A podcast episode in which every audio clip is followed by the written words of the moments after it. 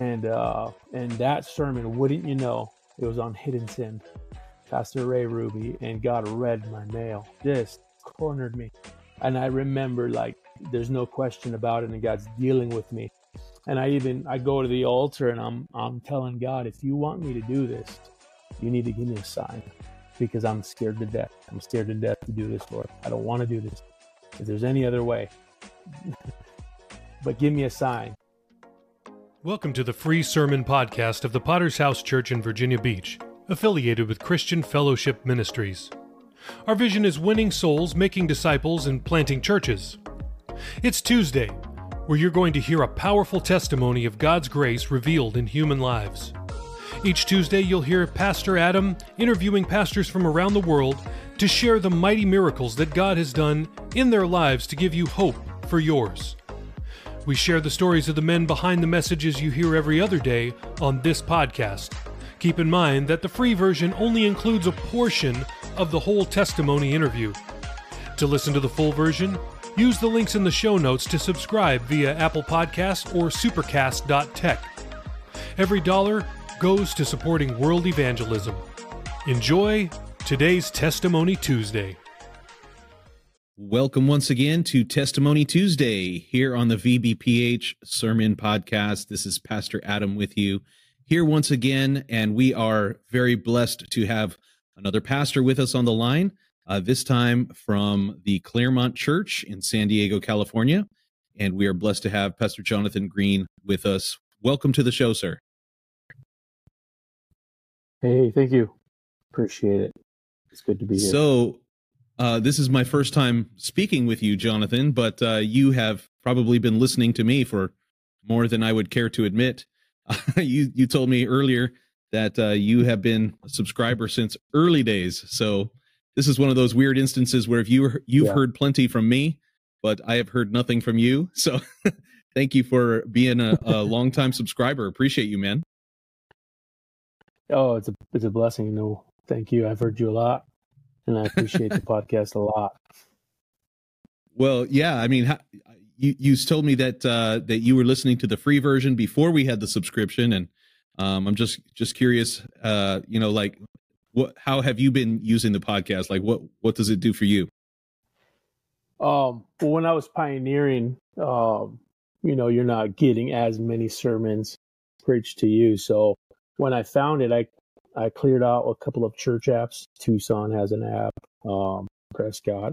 I cleared them out, and I was out of sermons. And then somebody showed me this, and there was hundreds of them. So I was good for a long time. Um, but I, I, I probably listened to most of them, um, especially on that older version you had. You got some good ones way way back there. Some Yeah, yeah, and that's actually some. I'm glad you mentioned that because uh, a lot of people don't know we do leave the full history up on you know on the podcast feed, so you can go back and listen to some old timer ones.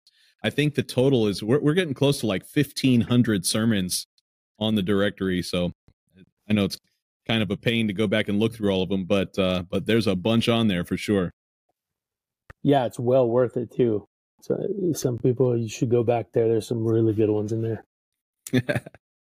awesome. Well, Jonathan, since I don't know you, and since uh, many of our listeners don't know you, why don't you uh, give yourself an introduction and give us the conference style um, report of what God's been doing with you? Um, yeah, my name is Jonathan Greene. Uh, my wife is Denise. Um, we pastor in San Diego, the southern part of San Diego, um, out of the Claremont Church. Pastor Joe Rice is my pastor we were there for four and a half years, uh, just about just about that mark. And then um, our last conference, which was the Tempe conference, we got we got announced to go to Bolivia. Um, so we we were looking for a pastor to come in, but um, my pastor, after he prayed, um, he decided actually he was going to merge the church with another one of our baby works in La Mesa, which is also in San Diego um, just kind of east. And actually, my cousin is the pastor of that church. Um, oh wow, amazing! Yeah. And Who is so that? Turned, uh, Emmanuel. You actually did. Oh, Zepena. Yeah, yeah. Oh, wonderful! So, That's great. Yeah, so I it went. It was actually really good. Almost all of the people, the core went.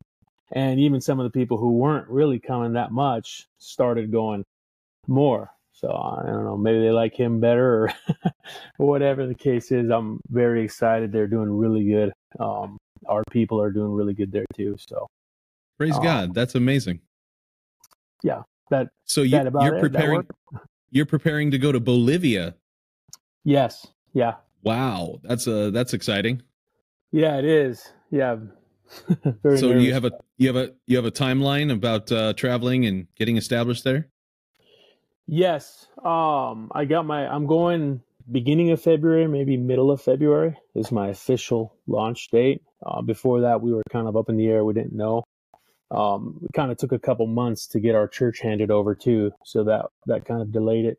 But I got my passports in. I got five kids, so all seven passports are in. Um, and then we're we're emptying my house right now, and then in February, uh, we should be out of here. Okay. Well, I remember that process very well. I remember uh, I remember when we were struggling to get rid of a bunch of stuff. We, you know, we put it up, posted it, tried to sell everything, and you know, stuff that didn't sell. We were like, uh, "Hey, if you need house stuff, uh, come by on Saturday." yeah, and then so the church people were stopping by the whole day. It was like the swarming locust and the uh, the feasting locust, and yeah. by the time the day was over, there was nothing left. But that was a blessing. I remember. There's a funny story for you. I remember coming back off of the mission field for a for a furlough, and we had coming back from Bulgaria, right, to to a conference. And I, I go over to a friend's house for some fellowship, and I get into his kitchen, and I said, "Hey, that's my refrigerator." it was still serving God there in my brother's house. So yeah, it's God. yeah, we're. What you have there. to look forward. Yeah, I know. That's awesome, so man. Well, that's a big decision for a family of seven. That's that's pretty cool. How old are are your kids? Uh, my oldest will be eleven in January. Oh, I might mess this up. My wife's listening. Um, then then uh my then nine, she just turned nine. Um seven, that one could be wrong. Four, and then the baby will be two this month actually. Ooh, man. Yeah. Young family. Yeah. Yeah, we got started right away. Praise God. Praise God. Well that's uh that sounds exciting. Your your wife has a lot of work ahead of her. Yeah. Yeah. She's uh we homeschool, so she's already kind of kind of geared up for all that. But uh but yeah, it's crazy. Praise God. Wow. Well, we'll we'll get to uh, some of the details on that a little bit later on, but um, uh, why don't you uh, begin by going back to the beginning? I got to tell you, man, that uh, your your your testimony was like recommended to me about seven different times. Uh, so I'm glad. so there must be some kind of crazy story here. So I can't wait to hear it. But but why don't you uh, why don't you let us know what what it was like for you growing up? Where where and how did you grow up? Um, well, I actually grew up in church. My uh, my parents were were married in my mother church. They both came in, um, man, 30, 36, 37 years ago. My dad came in first. He was in the military in the Navy. Um, actually got saved in Guam. Um, then came out to San Diego. Pastor Buckles was was uh, pioneering the church. Oh man, I love Pastor Buckles. Yeah, uh, OG for sure. yeah, and uh, so the church was still in his living room. In fact, he was one of the first pastors that I was just with him this week, and he was telling me they were one of the first pastors to pastor out of their home. Um, way back when. So my dad was in his living room. Um, then my mom um, came to San Diego State for a couple of years, um, got saved as well, and got locked into the church. Um, they got married there. So I was, I'm a second generation Christian, born and raised. My parents have been in the church forever. Um, so that that's my upbringing. Um, I've got four, four, well, three siblings. There's four of us total. Uh, so yeah, the church was still in his living room. He was one of the first to be pastoring out of his house. So I mean, we're talking pioneer, pioneer work. and then my mom came in a little bit later. Um, she got saved in in the Imperial Valley, which is like El Centro area, um, but came over here for school, and then uh, and then got locked into the church because she was already saved, and then uh, and then it was a couple of years before they got married, and then um, obviously got married in the church, Jesus people style, and then I was born, and then I also have three siblings, so so yeah, I'm I've been in since the beginning, first wow. second generation, yeah. Okay, okay. Back to the beginning. Yeah. So what do you what do you remember from those early days? Um, I obviously um because my parents were were not just in the church, but they were they were real Christians, especially my mom. There's just a real deal that you know, incredible relationship with God. So the earliest, you know, obviously I remember going to church just all of the time. That was that was quite normal for us. But uh but I remember just a stable home too. I I've literally seen my parents argue one time in their entire life and and voices weren't raised either. To the tune where we were kind of shocked and kind of worried when we saw the little bit of tension we saw with them because, you know, it was so foreign to us. We didn't know. We thought that was like what, you know, they're getting a divorce, something's going on. They had a they had a little tiff. And now that I'm married, I know that's completely normal but you know that was my life growing up and my and my mom did a and dad did a really good job. They didn't uh they sh- they sheltered me not just right you know put me in a bubble and don't let me do nothing but you know the kids at school you know you know go to this hangout or you know sleep over or the school's having a dance or you know and, and they were just kind of no i'm sorry you can't we're not doing that and so i remember i you know I remember being pretty innocent, you know, till till later. You know, most most kids had more exposure than I did, and we didn't have the TV. I remember having to tell my friends because you know my my parents were saved and, and married in the church, and they never even owned a TV. So I've never owned one in my life. So I would be in school, and and the kids, did you see this show? And no, I'd have to. And I remember being, I do remember being incredibly embarrassed that I had to tell him I didn't have a TV, you know, and we, oh, one of those weird people. yeah, exactly. And you can't, I couldn't sleep over there. How you? What do you mean you can't come over? You know, it's my birthday party. I know I can. I, you know, and so I remember kind of resenting it a little bit at that point, thinking, you know, what's the big deal? You know, it's not like, you know, I remember my parents had an announcement for us. Uh, actually, my baby brother was going to be born and uh, and they they told us they had a surprise for us, and we were so excited. And literally, you know, they they told us to guess, and I said, "We're getting a TV." I was excited. She, we got a surprise. We're getting a TV. Wow. no, my little brother was was on the way. She, they were announcing their pregnancy. Even so, better than TV. Yeah, you know, and which we were excited, but you know that was kind of my mindset. Um, I would I would resent, and that was the only resentment I had. Just kind of like, dang it, man, I can't do nothing. I can't do anything, you know. Um, I can't do nothing with my friends at school. Um, but we were heavily involved in church, so I had a ton of friends at church. So it, you know, it, it didn't. It's not like I was missing out too much because I would I would hang out with you know sleepovers with my friends at church and stuff like that. But those would be my earliest memories, kind of our Christian life and and the radical stands my parents made, and they would bleed out into my into my school life. Um, those those would be some of my earliest memories. Gee, what a drag, right?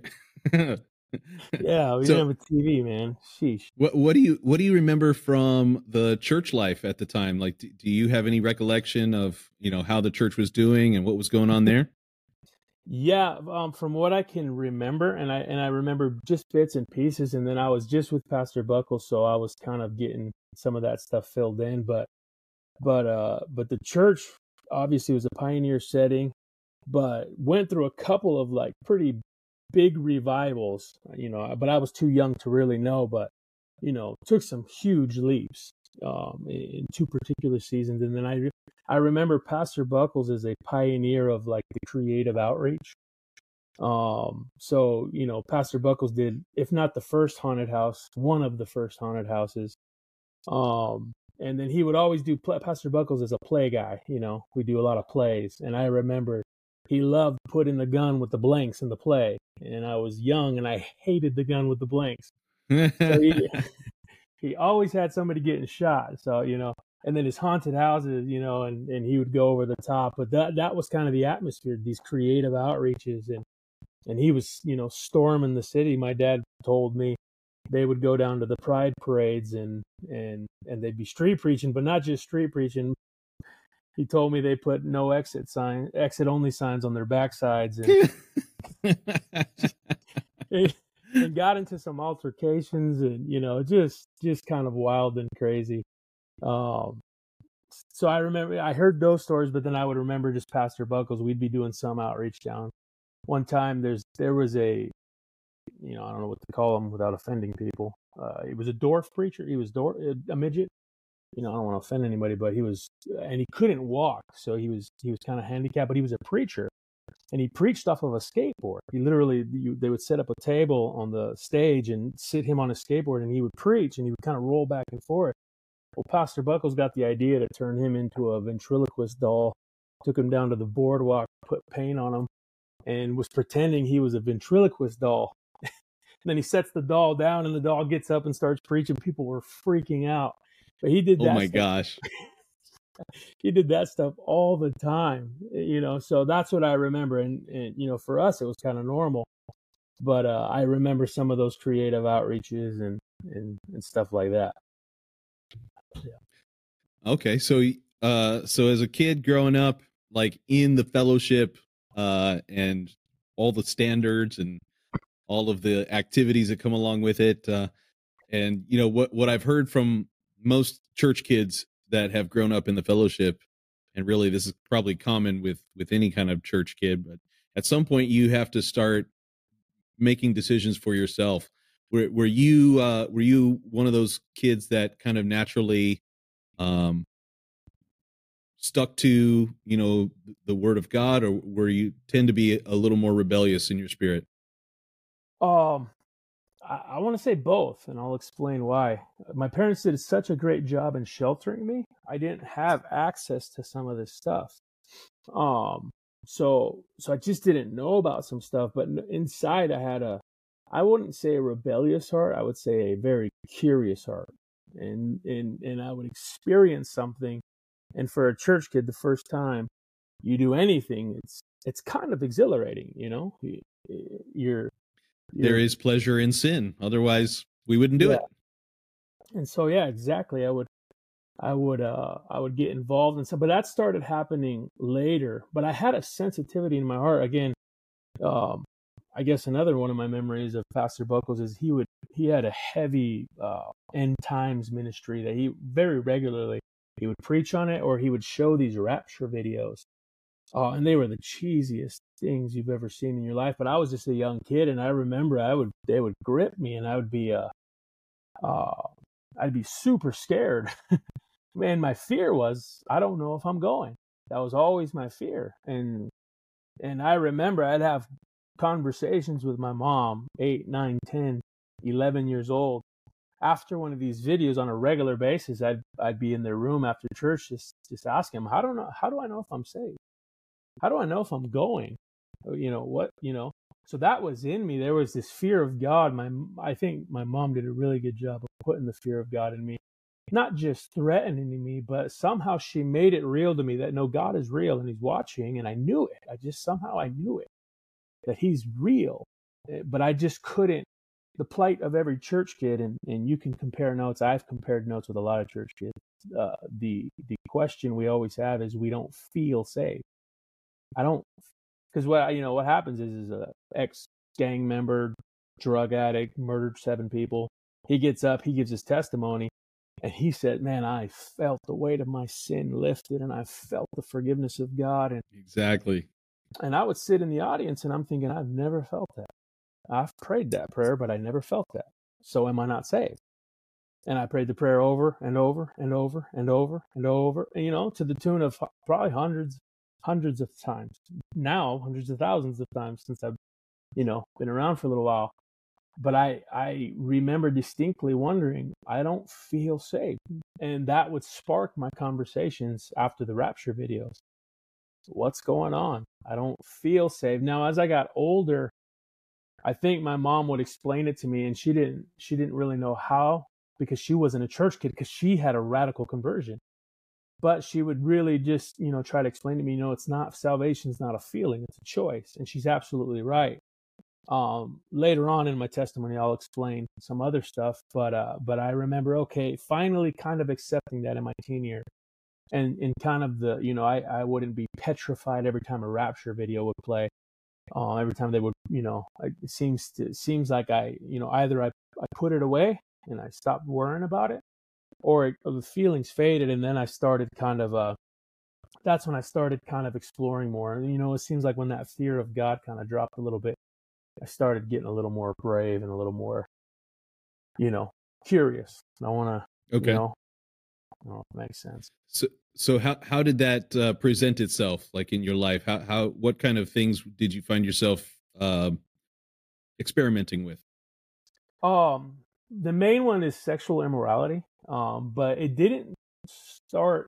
You know, kids get exposed today. You know, as soon as five years old for me, I was probably 13, 14 years old, which is still young. To me, that's still like, you know, you wish no young man would even have to see anything till he's, you know, but that's when it started. And it, and it would be in the form, not of, you know, when you're a church kid and you haven't had no action per se, you know, it doesn't take much to get your imagination going. You could see a, a, a lady dressed in some swimming suit, you know, and you could be all of a sudden your mind and your imagination.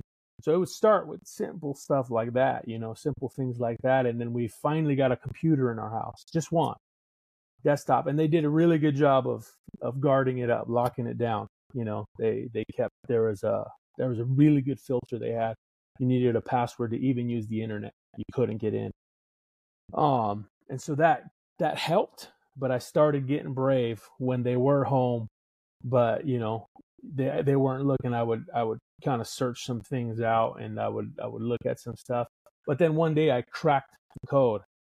It was a four digit number and my parents, God bless them, they just they chose a very simple number. They chose like the year they got married or something like that. And I figured it out.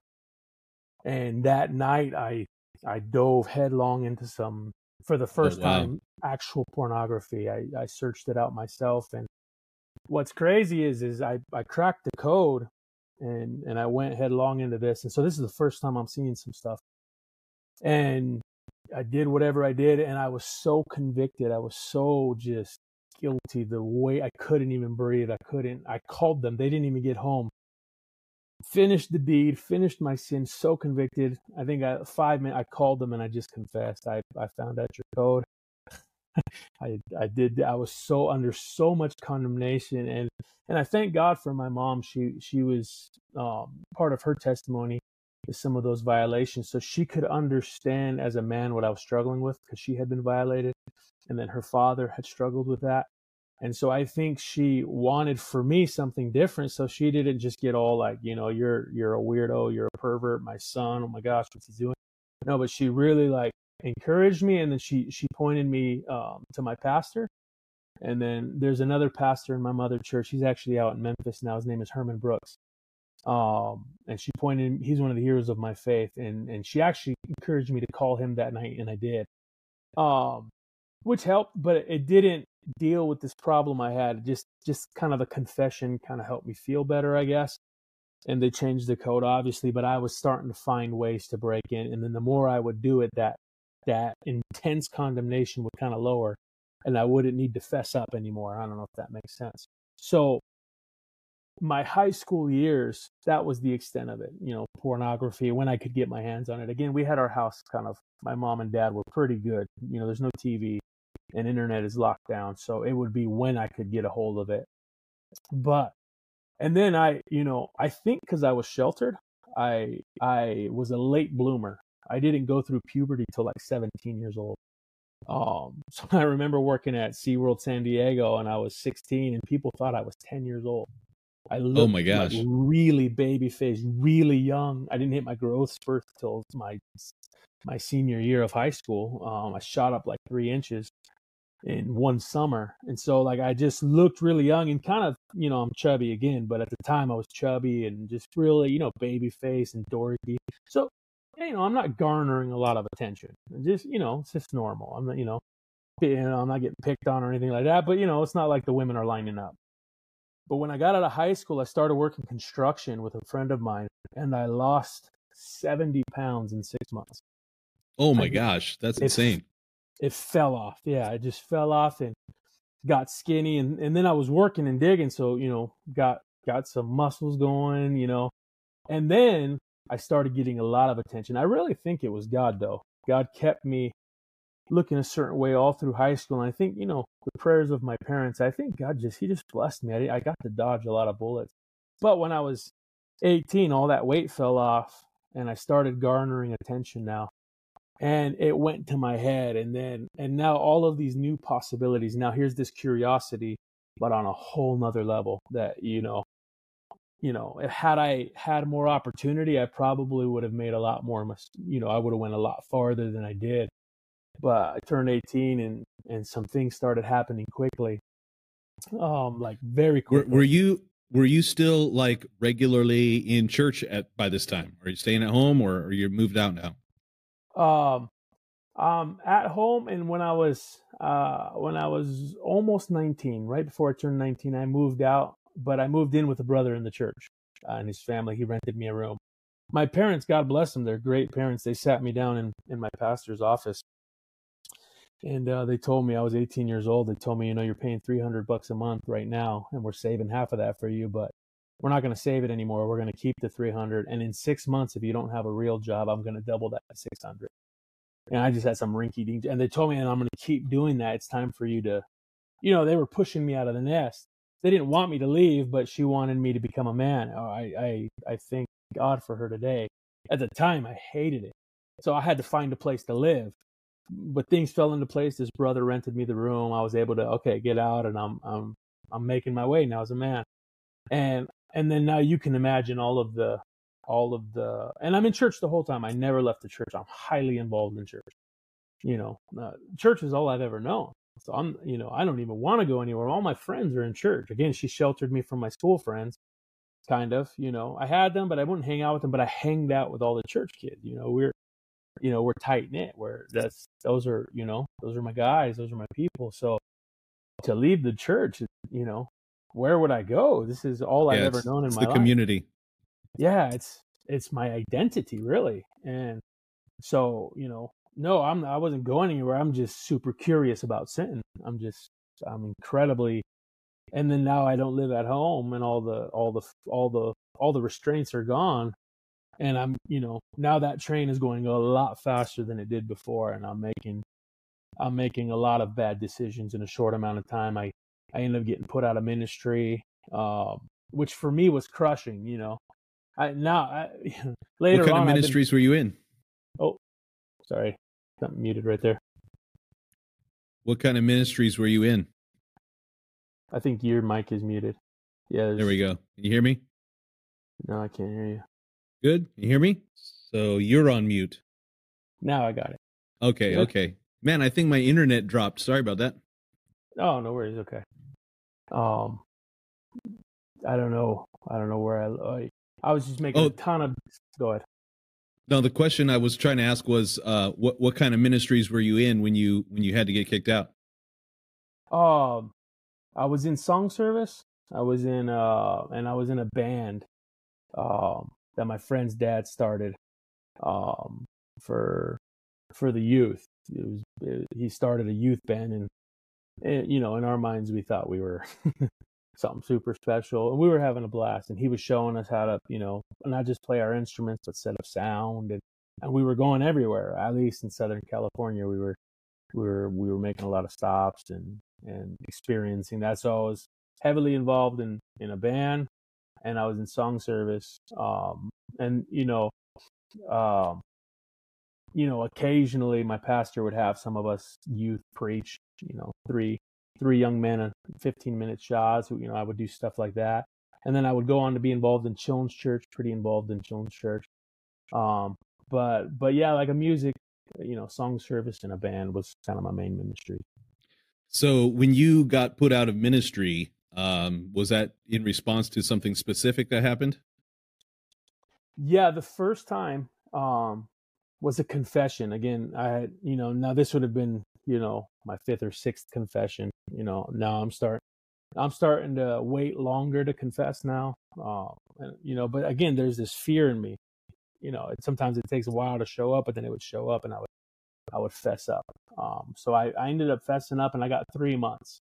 And you know, my pastor is is so gracious and so loving, but in those three months, um, I didn't really repent. I just, you know, got caught, got put out, and I didn't change anything. So I, I'm still doing the stuff, but now I'm losing weight. During those three months is the time the weight's falling off, and and now I start talking to some some girls, a couple at a time actually, and you know I start doing some stuff like that, and then and then I get busted. Now it's not a confession, and so three months, and I was back in for like three months, and then I got put out for six and that one was really hard because um, not only did I get busted, but it, it seems like it seems like everybody and their mom got to see or got to hear about what I did. It was, and and obviously my pastor didn't do that. That just happened, and you know, and I don't even, I'm not even bitter with anybody. I think, you know, maybe even you know, God allowed that. And, you know, I'm this church kid. I've been in church forever. My parents are pillars in the church. And, and now I've fallen off this pedestal and, and everybody's kind of looking at me funny, or at least I feel like they are.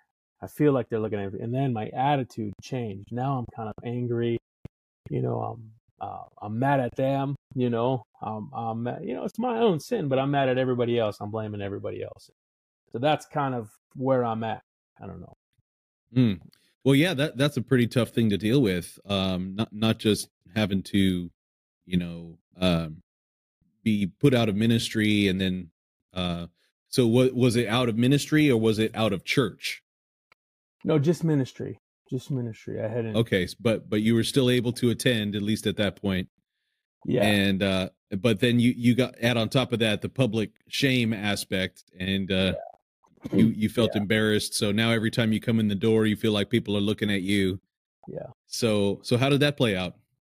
Um so so i get six months um and again i'm losing weight um you know in my mind i'm um you know brad pitt in my head you know this and then i now i got an attitude and you know i'm sitting in church i'm not dressing up i'm not you know i'm sitting in the back row and i'm and i'm letting it be known too i'm kind of putting my face on and my too cool for school and I'm doing that that whole thing and that's when you know I think people are kind of even more shocked you know just at my attitude just it's really funky. And and I don't blame them I really don't anymore. You know at the time I was angry I was frustrated and but now I can see why. I can see why they felt like man what's going on with you? You, you like you know just 4 months ago you know you were Mr. Disciple you know now you're you know, as funky as can be. And uh, just my attitude. And that was kind of the atmosphere. And then, I got, I got, and that carried even when the, the, when the, when I got back in ministry, my attitude went with me. I didn't leave the attitude. I kept it, but I would only dress up when I wanted to play my guitar or uh, when I felt like it. And if I didn't feel like it, I wouldn't dress up. And I'd sit in the back and I would I would do my thing and and I'm still kind of talking to a girl. Nobody knows about it, but, you know, we're just talking. And then um, it's around this time my wife comes into the church, um, and she gets gloriously saved. Um, she comes for a season.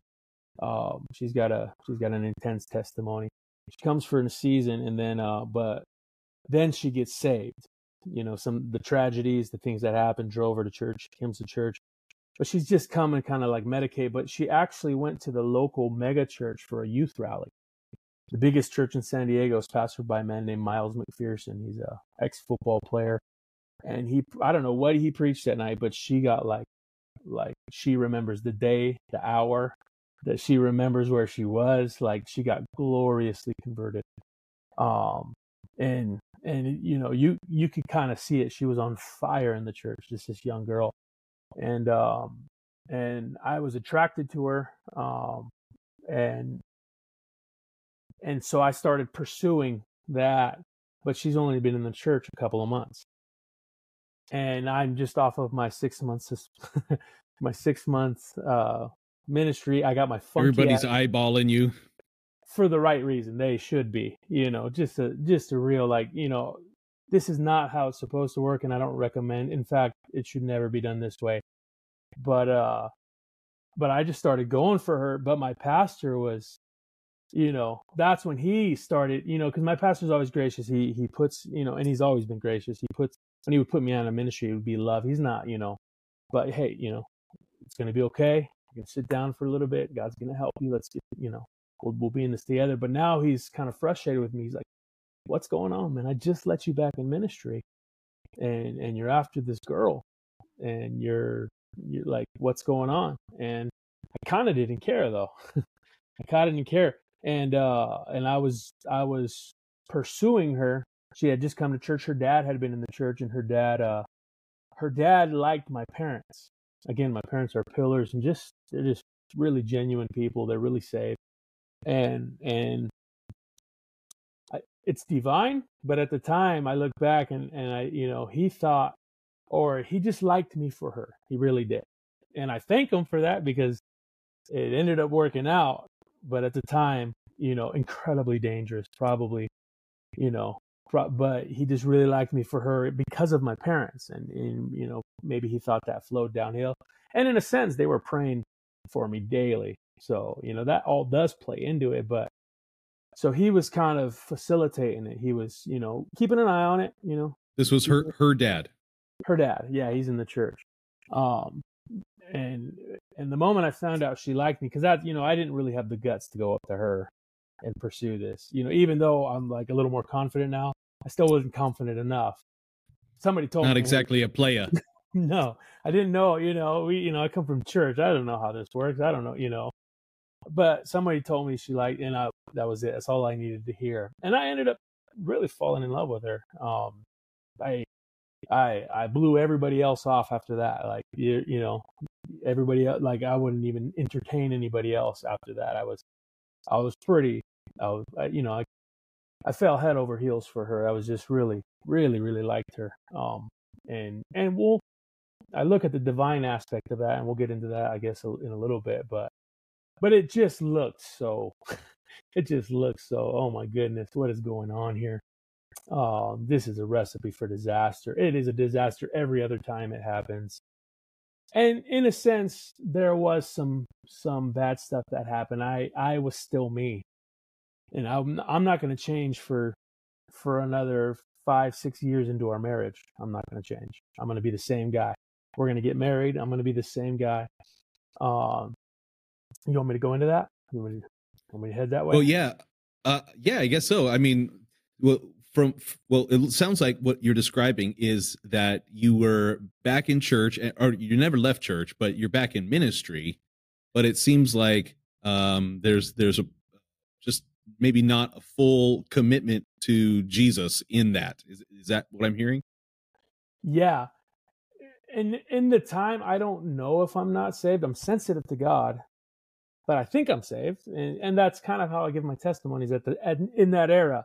Yeah, I've been saved about five years, and then the next year I would I've been saved about five years, and for about five years I've been saved for five years eh, because I just didn't know when it happened. You know, I didn't know even. Well, I found out later. I really don't even think I was saved because I wow. I'm going to end up getting saved, and I'm going to know I'm saved. Like I'm going to know there's a huge difference. I'm going to feel like, and every, and I'm going to realize I'm going to look back and I'm say, man, I, I don't even think I was saved. I was sensitive to God. Maybe there were seasons in there where, where I was repentive, but I kept, I kept going back. I kept, you know, turning back. So, you know.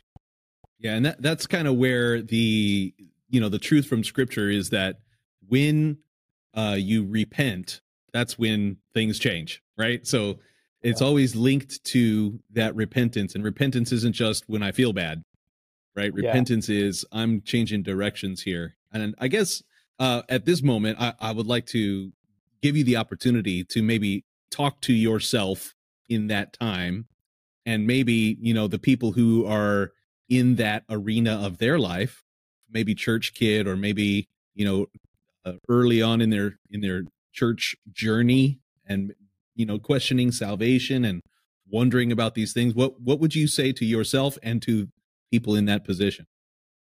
Um what i would definitely say is you know the difference between a church kid and and say a uh, you know a 30 year drug addict who comes in and gets gloriously changed.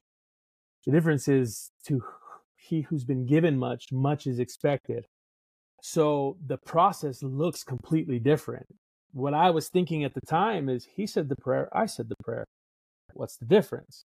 But the difference was he had been forgiven so much he loved so much he naturally surrendered all that prayer was his surrender of all, and he actually did it. Whereas we say the prayer and we don't surrender, there's always something we're holding on to. There's always something we're not letting go. And, and I don't even think I realized what it was at the time, but I was holding on to a lot. I wasn't ready. I wasn't ready to say, no, here's everything, God.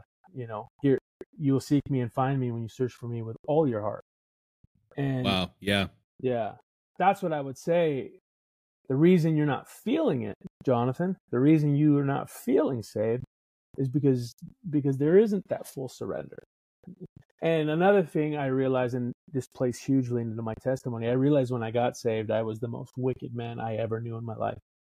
I knew a lot of bad people, but it's like God showed me, no, you're the worst. And it was personal to me. I, I, I could relate with Paul when he said, Oh, wretched man that I am. And I just felt that. I felt the heaviness of that. I felt what it meant to be a sinner. I felt, I knew what I looked like to all those people. No longer was it their fault. No longer was it my pastor's fault. I realized, man, I'm so, so I realized I was wicked and then I was able to get saved. But at the time back then, well, I'm a good person, but I know I need to get saved. That was always my mindset. But God showed me, no, you're not. You're not a good person. And that's what set me free. And I wish I would have done that at like 15 years old. I wish I would have had that experience. Yeah. Yeah. Wow. Well, that that's a great revelation, but uh, but at this moment in your life, you don't have that revelation. So, uh, you you uh, 18, 19 years old, um, your future wife comes and gets saved. She has a powerful transformation. Powerful. So, powerful. but you begin pursuing her, and so how yeah. long is it before you guys end up getting married?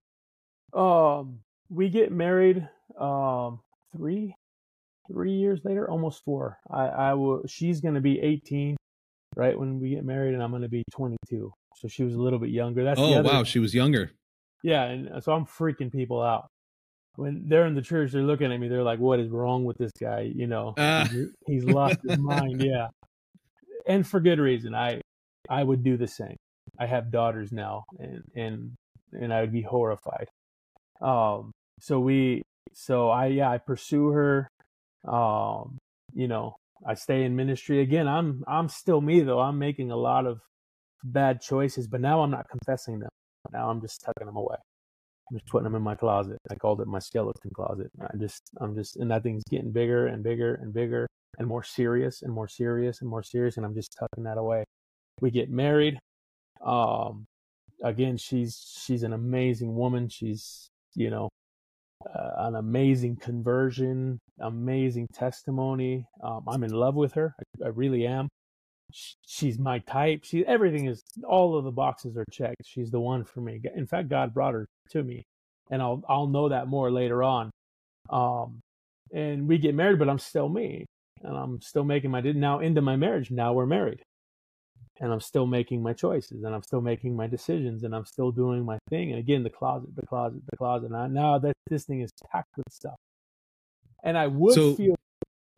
Uh, so just just out of curiosity, and I, I and feel free to m- move on if if uh, if you don't want to share too much, but um, when, when you say that things were getting worse and was this was this still the pornography issue or was there other things involved as well it was it was a lot more pornography, a lot more, uh, a lot more intense, a lot, you know, and a lot more regular. And now I'm not feeling that same sting. But then there was some other stuff. I won't get into all of them. Um, but yeah, there was some other more serious stuff that I was getting involved in too. Um, all having to do with sexual immorality, though. So you can imagine I'm I'm taking things to the next step in other hmm. arenas mm. in my life. Um, so okay, so what's what's uh, what a lot of people will maybe not understand, especially single guys like but dude, you got married. That's supposed to solve that problem, right? yeah. Uh, yeah. Oh my goodness. The biggest myth. So what so how the devil works is before you get married, he pushes you to have sex. He, he starts pushing you together, you know, do this, do this, do this. And then as soon as you get married, his strategy changes, don't have sex. Don't he starts pushing you apart. Don't all of a sudden it, you know, it'd be the strangest thing. You know, you like now you have this I've got this outlet now, right? I'm supposed to be no, absolutely not. And then the myth of pornography, the, the dangerous part of pornography is you can you can sear your you can sear your desire where now now it's obviously you're looking at at something that's different than your wife but but also the form of that. Now your brain needs it in a screen mode. It needs it in a screen mode. You the way you feel that pleasure is when you do it by yourself without getting too graphic and you you know now your brain is used to that. So now when you have the real genuine thing your body doesn't want that. You've been doing it the other way so long you want the screen. You want to be by yourself. You know your your brain is relating the dopamines and i saw a video on this it's crazy your brain is the the neural the neurological patterns are are like an addict. No the way the way we get this high is this way not that way. So you ruin this beautiful thing god made. The marriage bed undefiled supposed to be amazing but but you get too far into porn you ruin that. You can ruin it. I thank god. I you know i thank god. I have an amazing marriage and it's a miracle. It's an it's amazing for me but i paid for a lot of those choices for years into my marriage because then i continued in my decisions after my marriage and then that stuff you know when when so yeah, well, well, the thing the thing too is that is that you know before you got married, it's it's one issue. It's it's really you know I don't want to say it's a victimless crime because it's not, but you know you're you're hurting yourself, but there's not another person attached to you involved. And now yeah. now inside of a marriage, um, you you your behavior and your decisions are certainly having a huge effect on on your relationship. So are are you um are you successful in keeping this secret from her or or does she is she aware of what's going on with you? No completely unaware. Into our marriage and then um and then into about a, a year in I, um i get busted the first time and it's with some minor stuff we work it out and and we keep going and she doesn't tell pastor either you know i don't think she even knew to um and i didn't tell them you know we worked it out okay and i was genuinely I think I was sorry for getting caught. You know, but I did feel that I was I was sorry and I hated that I had done that to her. In fact, when you're in the middle of that sin, you, you're not having fun. You're not enjoying it. You're guilt ridden, and then the moment it's done, you you hate yourself. I would hate the man that I had become. I hate that I was doing this stuff. But then I couldn't help it. And make no mistake, your sin will find you out. And so I got busted one time, and then I got busted another time, and then I got busted again. And then in between there, I would confess some stuff, you know, to her. Um, I would I would fess up sometimes. I would, you know, and but but on one occasion she, and I don't know how, she found everything. She found everything, and uh and tried to confront me, and I'm lying. I'm lying through my teeth. No, no, no, no, no, no. She has the evidence right in front of her. And then she yeah, and you know, you know, Jonathan, and I, I'm sorry to interrupt you, but I think that this is the real thing that causes a lasting damage. Is not just the crime, but the cover up, right? And yeah. be, because you're living the double life, and the sexual sin obviously has it has its own consequences that you're dealing with, but but really, you know, the the most painful part of that is you're you're you're living this secret life and having to lie to everybody else around you and you're you're basing your whole life and building yourself up to be something that you're not. That's a really dangerous place to live huh?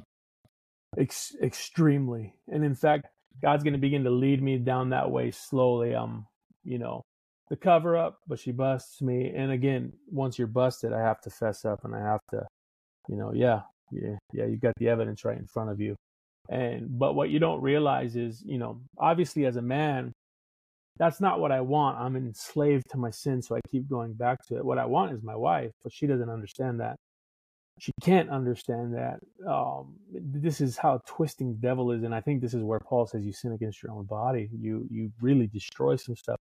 because she's psychologically wounded now. She can't trust me. When I tell her she's beautiful, she doesn't believe me. Um, and it really, really hurt our marriage. Um, and and I caused it. I, you know, I was the cause of that. Um, and so now God's beginning to lead me, you know, in between, you know, when I wasn't busted, but I was still dealing with stuff. I, I remember several sermons on hidden sin. One by Pastor Paul Stevens that, that, oh my gosh, probably one of the best ones I've heard. And, you know, at the time I didn't feel like it was the best, but it was called Fig Leaves. He talked about Adam and Eve when they sinned, they sewed fig leaves to cover themselves. And God was dealing with me I want you to deal with some stuff. So I went down to the altar and confessed my sin to God. But no, that's not what God was saying. That's not what he was telling me. He was telling me something very specific. Now that's not how this is going to go down. You're you're going to empty that closet and you're going to make it right, not just with your wife, but your pastor too. But I ignored that sermon. I put that I put that away. God, I'm not doing that. I'm not doing that. I'll go do it at the altar because there is some stuff now that can probably get me put out of church. Maybe, I, in my mind at least. I've done so much where you know they're going to put me out of church. Pastor can put me out of church, and again, this is all I've ever known is church. I don't want to get put out. This is my family. Literally, they're my family, and so you know that happened a couple of times. You know, a couple of key moments, and I remembered, no, I'm not doing that. Um, I'm not I'm not doing that, Lord. I'll go to that altar and I am remorseful and I'm so sorry and I'll never do it again, but I would. I would still do it again. And I wouldn't want to do it again. I really didn't. No no drug addict wants to. No sin addict wants to. But he who sins is a slave to sin and the master said I had to. So I did. Right? And and I had no freedom. I had no no change. I don't know if you want me to shift into my into my salvation experience from here or do you have any other questions? Well, well, well, yeah. I think uh, if if that's uh, if that's what began, like if you started feeling more convicted about this, or what was the thing? What was the catalyst that led to, you know, the the transformation? So now these feelings, before they would be coming from, like it's like God put it in inside. And I think it's in Proverbs says the spirit of a man is the lamp of the Lord, and He searches the heart. And my conscience was driving these things. Now my conscience is not driving these. Now it's like the Lord is putting these sermons in place. I'm hitting these, you know, one was a testimony from a friend of mine who who confessed all his sins. And, you know, he had to face that. And God dealt with me at that time that, yeah, you have to too. And I quickly swept that away. No, I've already repented for that. That's under the blood. That's under, you know. And then there's this Paul Stevens sermon and again, I go to the altar. We're gonna, yes, Lord, please forgive me, wash me white as snow. And and that that's good. But for me, God, God was telling me this is gonna go a different way. And so it's now it's these sermons God's placing in my in my way. So He's inspiring the conviction and the yeah. the heaviness. Do, do you think that? Do you think that uh, at this moment, you know, before you are fully like surrendered to God, I guess, do you think that there was still a bit of resistance to the holy spirit in you? Like you were you were just not wanting to to to confess it i guess. Yeah to confess it for sure. Yeah. Lord why do, why do we have to do it that way? Why do we have to like i'm confessing it to you. Heal me and and i'll never do it again. And in fact help me never to do it again. I really don't want to do it again you know but then there was also resistance in the in the arenas that I knew where I was falling. I knew what was causing me to fall. But I would use all right. Obviously, the first one is your phone, you know, you know, and then your computer, you know, obvious, you know. So some of those were easy, but then, but I used those things for other stuff that's not sin. I was, you know, I was a heavy. I loved football. I was watching football. I had some video games. You know, Lord, those aren't sin, and you know, and obviously, I'm not giving that up, Lord. So it's this element where Jesus said, you know, if your hand causes you to sin, cut it off. It's better to go to heaven with one hand or maimed than to hell with both hands. And and here's these things in my life that I'm not willing to cut off because I'm using them in so much of my entertainment and my hobby and, and it's my no, I'm not I'm not gonna go without that. I'm just gonna I'm just gonna get better and I'm not gonna fall into sin anymore so I was resisting the Holy Spirit in that arena too. Um, just being incredibly foolish, leaving the fire right there, holding the fire in my bosom and getting burned. Not, you know, not removing that. Um, obviously I needed to get converted, but the Holy Spirit was dealing with me on on multiple issues. But the confession would have been the huge one. I'm not doing that, Lord. I can get Yeah. I can get kicked out. I don't I can't get kicked out. Where would I go? What would I do? The the shame of that would be too much to bear. Uh, Lord, I you know I can't do that. And I was yes stiff arming him incredibly So it was it was the fear of um, public embarrassment. You think? for sure, for Yeah, sure. yeah. and, yeah. And you know what are they going to think of me? You know, okay, I can face the music, but they're going to think um. And then in, in these times, you feel alone. You feel like you're the only one struggling. You feel like you're the only guy going through this. I'm the only, you know, everybody else in the church is a super Christian, but not me. And if they knew, you know, uh, you know, they're they're above par. I'm not. You know, so there's this whole mind game the devil is Yeah, yeah. just. Well, I really think it would be helpful to pause right at this at this moment to remind everybody that you're a pastor, you're uh, uh, planning to be a missionary, Yeah. you know, do living for God, and to see how far God has brought you. You know, the knowing what depths you came out of, and now, you know, I'm not saying you're a perfect person because nobody is, but how far God has brought you I just want to give hope to people, right? No matter Yeah. how deep they are or how in bondage, how far you think you are from God's will, like Yeah. there is always a path for restoration. And it always starts with a willingness to confront your sin, the fear of embarrassment. So I'm curious, like, h- how did that begin to crack in your life? Um, and this is where I thank God for my parents. I thank God. My mom prays every day, faithfully. In fact, if if you were staying at my house, my mother, my parents' house, and if you if you got up around six to seven a.m. somewhere in there, and if you were in your room, you could listen. She's Mexican and and she's got a she's got a powerful voice, and you can listen and you can hear her praying. And my mom doesn't just pray either. She she it's an effective, it's a fervent prayer of a righteous woman. She's desperate in her prayers. She's like you can hear them. There's something about them that just that just really grab you when you hear them. Um, and she's always been like that. And every day, every day. And then my dad, uh, my dad the same way. He's at morning prayer every single day. In fact, John Dumas told me one time he came to me in church in the middle of my funk. And he's like, "Hey man, I just want to let you know, um, your dad always prays for you.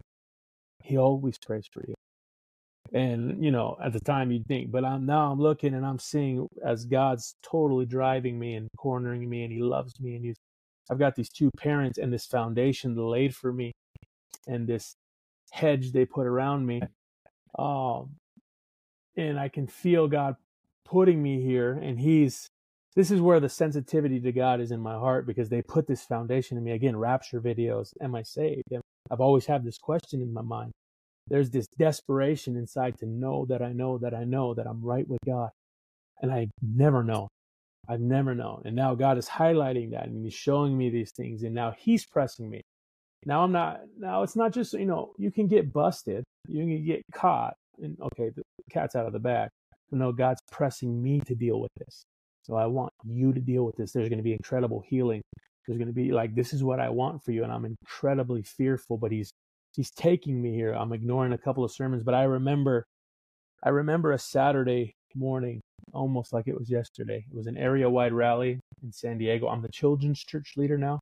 I'm leading songs, I'm playing my guitar, I'm in a couple of bands, I'm I'm doing all sorts of stuff. Um heavily involved. And I'm and I'm trying in my own right to serve God in other arenas. I'm trying, but here I've got this addiction and I've got this bondage that's only going to get free when I surrender to God. God's going to do a miracle, but He's dealing with me. All of the stuff in my closet, not just the recent stuff, the stuff, you know, up to seven years prior. He's dealing with me, all of it. All of it. And I remember sitting in the service and the first sermon, you know, area wide rallies are three in a row, no break. One, two, three, you know, and the third sermon was Ray Ruby. But in between the second sermon, uh, after the second sermon, I thought for a second, you know what, I need to go relieve the children's church workers. And, you know, I've heard two sermons, maybe I'm going to relieve them. And I was getting, you know, Saturday morning, I'm kind of tired. Let me get out of here and go, you know, go, go be carnal and just chill in the children's church and watch the kids.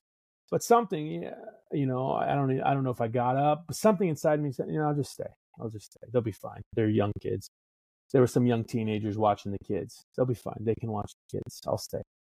And uh, and that sermon, wouldn't you know, it was on hidden sin. Pastor Ray Ruby, and God read my mail, just cornered me. And I remember like there's no question about it, and God's dealing with me. And I even I go to the altar and I'm I'm telling God, if you want me to do this, you need to give me a sign because I'm scared to death. I'm scared to death to do this, Lord. I don't want to do this. If there's any other way, but give me a sign. Let But, this uh, cup pass. Yeah, exactly. But uh, I asked him for a sign, and I gave him a time limit too. I said, "You got till Sunday. You got till Sunday." And it was this. It was a sign. I needed my wife to talk to me about something, you know. And so Saturday, finish Sunday. Sunday goes by, nothing happens. So I think, okay, well, I put my fleece out. You didn't answer, but I'm still miserable. I can't. I can't get this off of me. I can't shake this. I, I know he's dealing with me, this this heaviness on me. Well, a week goes by, and the next Sunday, my wife comes to me and she says, "A week ago, I felt like I needed to talk to you about something." And and and exactly what I wanted her to say to me is what she said to me. Exactly. And she said it a week ago. The the timeline I had given God and God showed me, I met your demand. She just didn't come to you, but now the ball's in your court.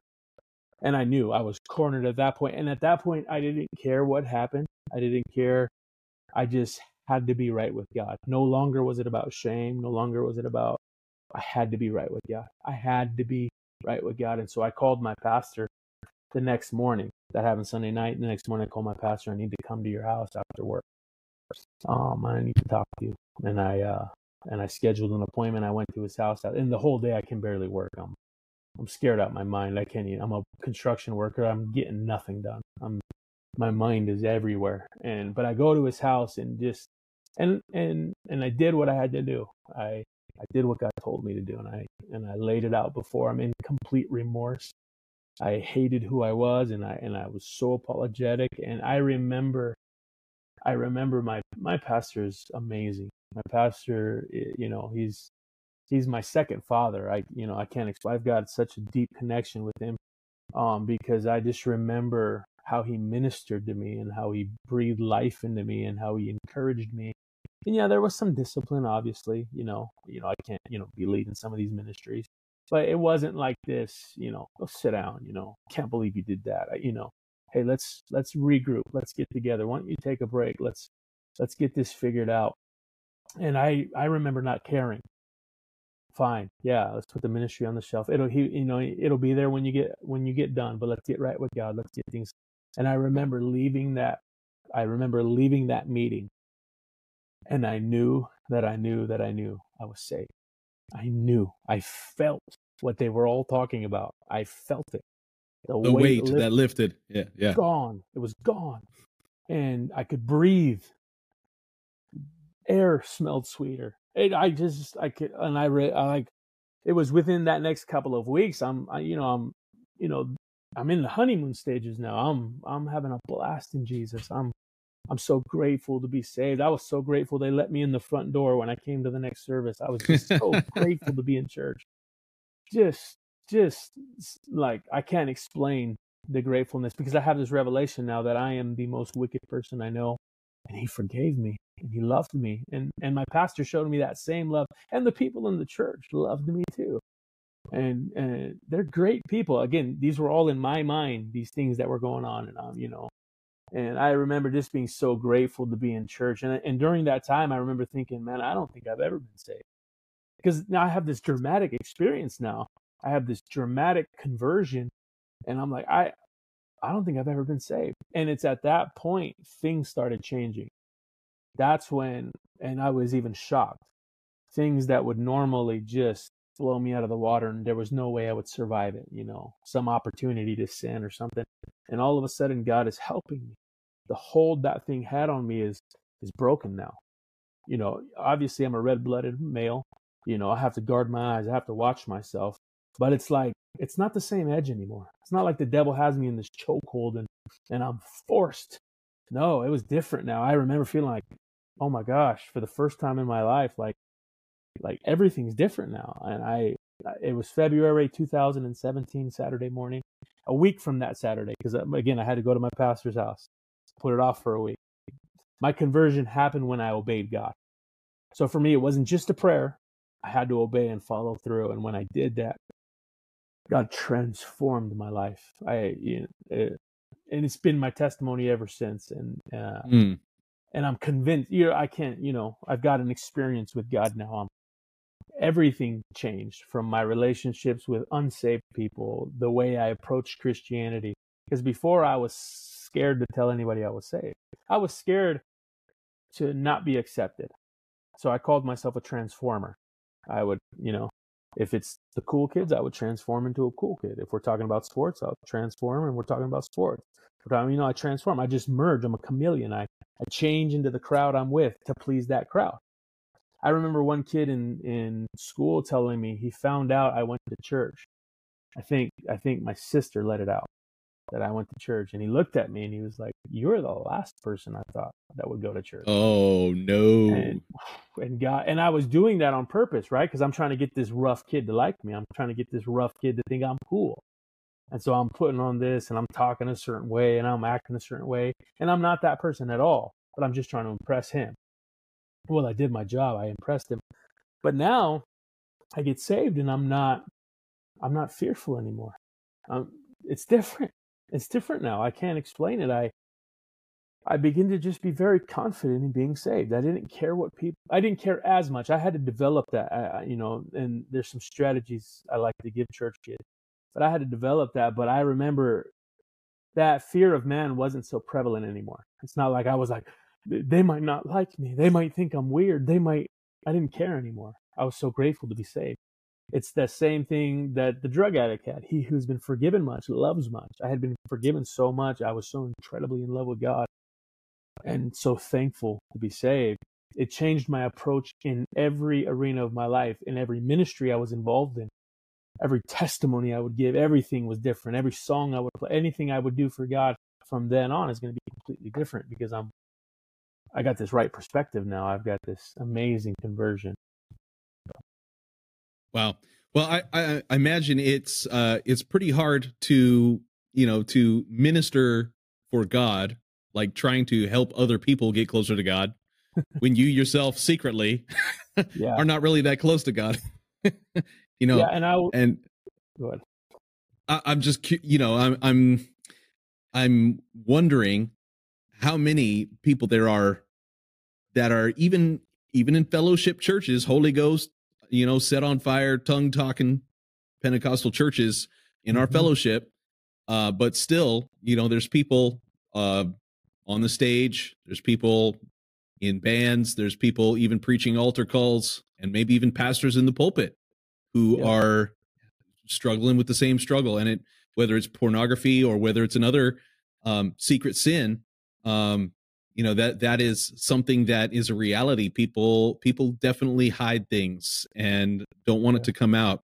And uh I, I, my question that i had for you was looking back on it now um mm-hmm. do you think that it could have gone any differently? And what i mean by that is the way that it happened you had to reach a certain level of desperation and it didn't happen until that particular saturday but yeah. do you think that, that that particular Saturday could have happened earlier, or do you think it was God orchestrating it and you know leading your steps and bringing you through all of that, and you know that was just the ordained moment, or do you think that you could have had this transformation at an earlier moment? I think when God started prodding me, I think I could have if my mind was thinking the right way. But again, I wasn't thinking that way. But I think when God started dealing with me to confess. So the first one was a friend of mine dealt with his sin. And he, he was, you know, and, and they went through what they went through, you know, got their hearts right. And I remember God dealing with me. You too. You need to too. And I think if I would have responded there, I would have responded to what I knew it was, I knew it was God. Maybe I didn't want to admit it. Looking back, I knew it was God because the devil's not telling me to go do that. He's not he's not pressing me. So I know I got this feeling. And I think if I would have responded there, and that was that was to the tune of at least three years prior. Uh, you know. Oh wow! So it was a three year process. You think? yeah, from that's when the first time I really felt I needed to go. I needed to go clean this closet out. That's the first time I felt that. I needed to all along, but it's like this is the time God, like I think God is starting to like focus the, get real specific with me. You know, I'm hearing it in sermons, but I'm able to put it on the shelf. I'm able to, you know, I've already prayed, I've already repented, I've already. But now He's getting specific, and He's showing me how it looks and what I need to do for me. And I think if I would have responded then, um, and that would have been at least three years before, at least, then that would have been three years of salvation. I was called when, to preach when I was like 15 years old. We we would go to these youth rallies in Tucson, the the youth convergence, um, and my pat there was a bunch of us in the church, and my pastor was really just just focusing in on us young guys, 15, 16 years old. And I remember feeling like this is what I'm supposed to do. This is what God made me to do. I know it. I know it. But I didn't go, I didn't start preaching until I was 29. It's called at 15. I was married at 22, but I didn't start until I was 29. So if I would have, if I would have responded, you know, all that God could have done with three years. The amazing part is, is so I, I confessed, I got my heart right. I was out of ministry. Um, that would have been our May conference, about the start of that. One calendar year later, I was announced to go pioneer. One calendar year later, and wow, and God was showing me as soon as you're ready, I can do something very fast. I'm doing it yeah. anyway. Isn't that is that's the story of the prodigal son, right? yeah. And he, yeah. he spends all that wastes all of his time and money and you know his happiness and his popularity and thinks it's going to be, you know, oh, when I get back to the father's house, maybe, maybe there's a place of service there for me. You know, I'll I'll push a broom or something. And uh, but the moment he returns, it's like everything is restored. And yeah, that that's amazing. that's you know that's actually one thing that I love to tell new converts, and especially when somebody comes in to our church and you know you see somebody pray, and you especially see that you know you can kind of tell sometimes when people are carrying a certain amount of guilt and shame and bring it to the altar and they pray.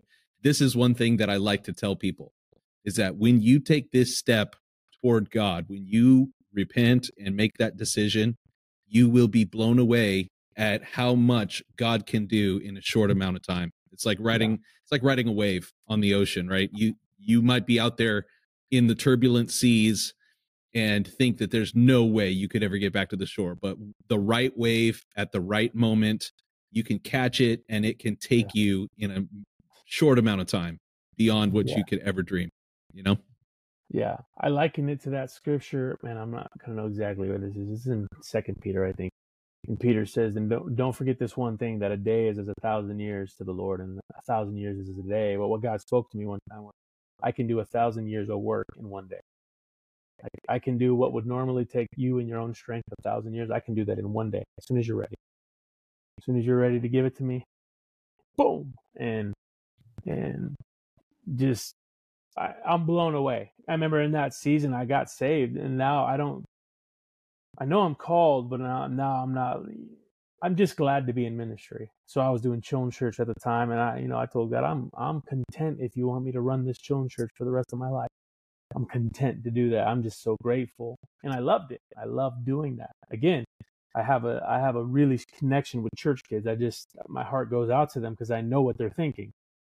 You can ask them almost all to a T. 90 percent of them are gonna are gonna bear witness with me and say, "Yeah, I don't. I struggle with not feeling safe." The same. They'll use those words verbatim. I've compared notes, and so I'm I'm loving it. But but God began to clear stuff for me. You know, there was a door director, um, and and he didn't backslide. He didn't get sent out. In fact, he got launched recently. Um, but he decided he didn't. He he wasn't. He decided he needed to step down. He was still in ministry, but he didn't want to be the door director anymore. Um, you know, and okay, fast forward when he got named the door director, I wasn't saved yet, and in my mind, I thought I'm better than him. Why did he get picked? I'm more talented. I'm more this, I'm more that. And God dealt with me and convicted me. And immediately I made the decision no, I'm not going to do that. I'm going to go support him. And I'm going to love I'm, whatever he needs me to do, I'm going to do it. And I did that, which is super rare for me because I'm uh, at the time incredibly cocky and prideful and just think I'm God's gift to the planet. But I didn't know I'm not going to do that. I'm going to go serve him. I'm going to love him. And now I get saved. And now I'm, I don't even care about that anymore. I'm just whatever you need. And I'm just glad to be in church. But then it's like he steps out of the way. And now, now this door opens and my pastor's like, Hey, you're up. I was, again, I'm shocked. Me? You know who I, again, my pastor knows everything. You know who I am. Why me? Why would you choose me? But here's God at work. And he's, again, one, I was only door director for about less than a year. That's how, you know, I got announced the next May. I didn't go for another four months or something like that. So I, I, I stayed in the position for a little bit longer. So, but it was about nine months or something as door director. But God just did this incredible work. Blown away. yeah. What is it? The, uh, the, the proud will be put down and the, the humble will be exalted, right?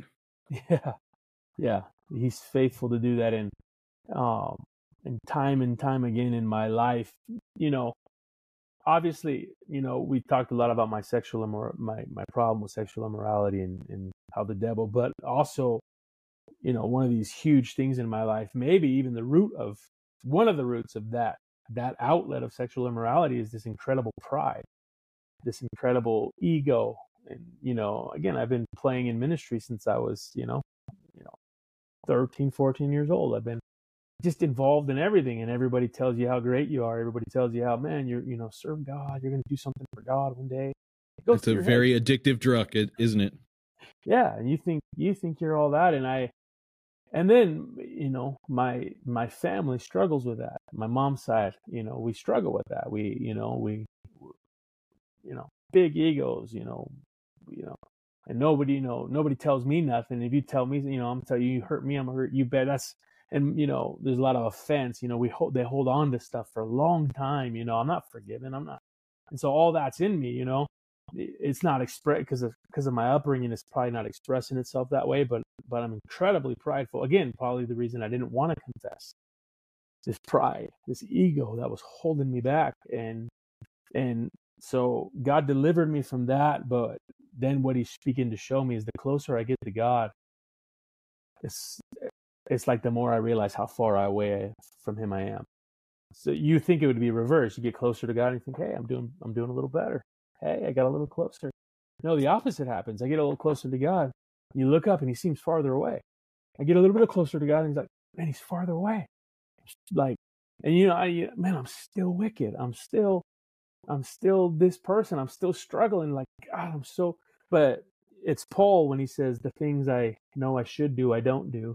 And the things I shouldn't do, I keep doing. And then he said, who will deliver me from this body of death? And I read that one day and I was like, that's me. Like, I, God, I get closer to you and, and I feel more wicked. I feel like, you know, perhaps it's an, it's a healthy place to live, but, you know, sometimes it can discourage you you know, you think you're doing so good and you and then you look up and you realize how far you are. It's like, man, Jesus, I need you. I tell people I'm one missed day away of prayer. Missed prayer one time. Don't read your Bible and skip church one time. And that's all it takes for you to turn, you know, for you to run right back into things and, and slide right back into vomit. Just just get away from Jesus one time. Step away from him and and things go south. That's true of all of us, Jonathan. And that's like that's Peter who's walking on the water as long as he keeps his eyes on the Lord. And uh, you, you reminded me also about uh, Paul, how he describes himself when he gives his testimony in the New Testament, right? And yeah. you know, he says, um, you know, I was a Pharisee of Pharisees, and you know that had a certain um, stigma attached to it, right? Because Jesus yeah. rebuked the Pharisees, and then his uh, conversion, it, he describes himself worse and worse until I think it's in Second Timothy where he says, "And I am the chief of sinners." yeah. So, like, he's reflecting exactly what you're talking about. The longer that he's in saved, he's in salvation, he's in ministry, he realizes uh, how much more he needs Jesus, and that's exactly where we all need to be. And when we when we get away from that, that's where we get in trouble. And I think um, I heard a phrase one time. I, I built a whole sermon around it, and it was the idea of we when you reach to the stars, you you you know that you're not going to catch a star, right? Yeah. But when you're reaching up, you're you're attempting that. At least you're going to get out of the mud, right? And Yeah. that's the idea. Um, when we keep our attention and focus on on the perfection, when when the new te- you know when Scripture says, "Be perfect as I am perfect, be holy as I am holy," right? Like that that is that is that unachievable goal. So why does God put that in front of us if we if we're not going to get it as long as we're attached to this flesh? Well, because in the pursuit of that, then we will make tangible progress. Uh, we will get out of the mud pit eventually. Yeah. Yeah, that's powerful. Wow. I like that. Re- reach up and at least you'll get out of the mud. Yeah, that was that was the name of my sermon. Reach to the stars, get out of the mud. There you go. So, Pastor Jonathan, for those who have heard this, and maybe there's somebody listening to this who is not saved, they know that they're not saved, or perhaps, like you had mentioned, a church kid or or anybody who is struggling with that question: Am I saved or am I not? I guess I would like you to give your best call to repentance and salvation in Jesus. What would you say to them?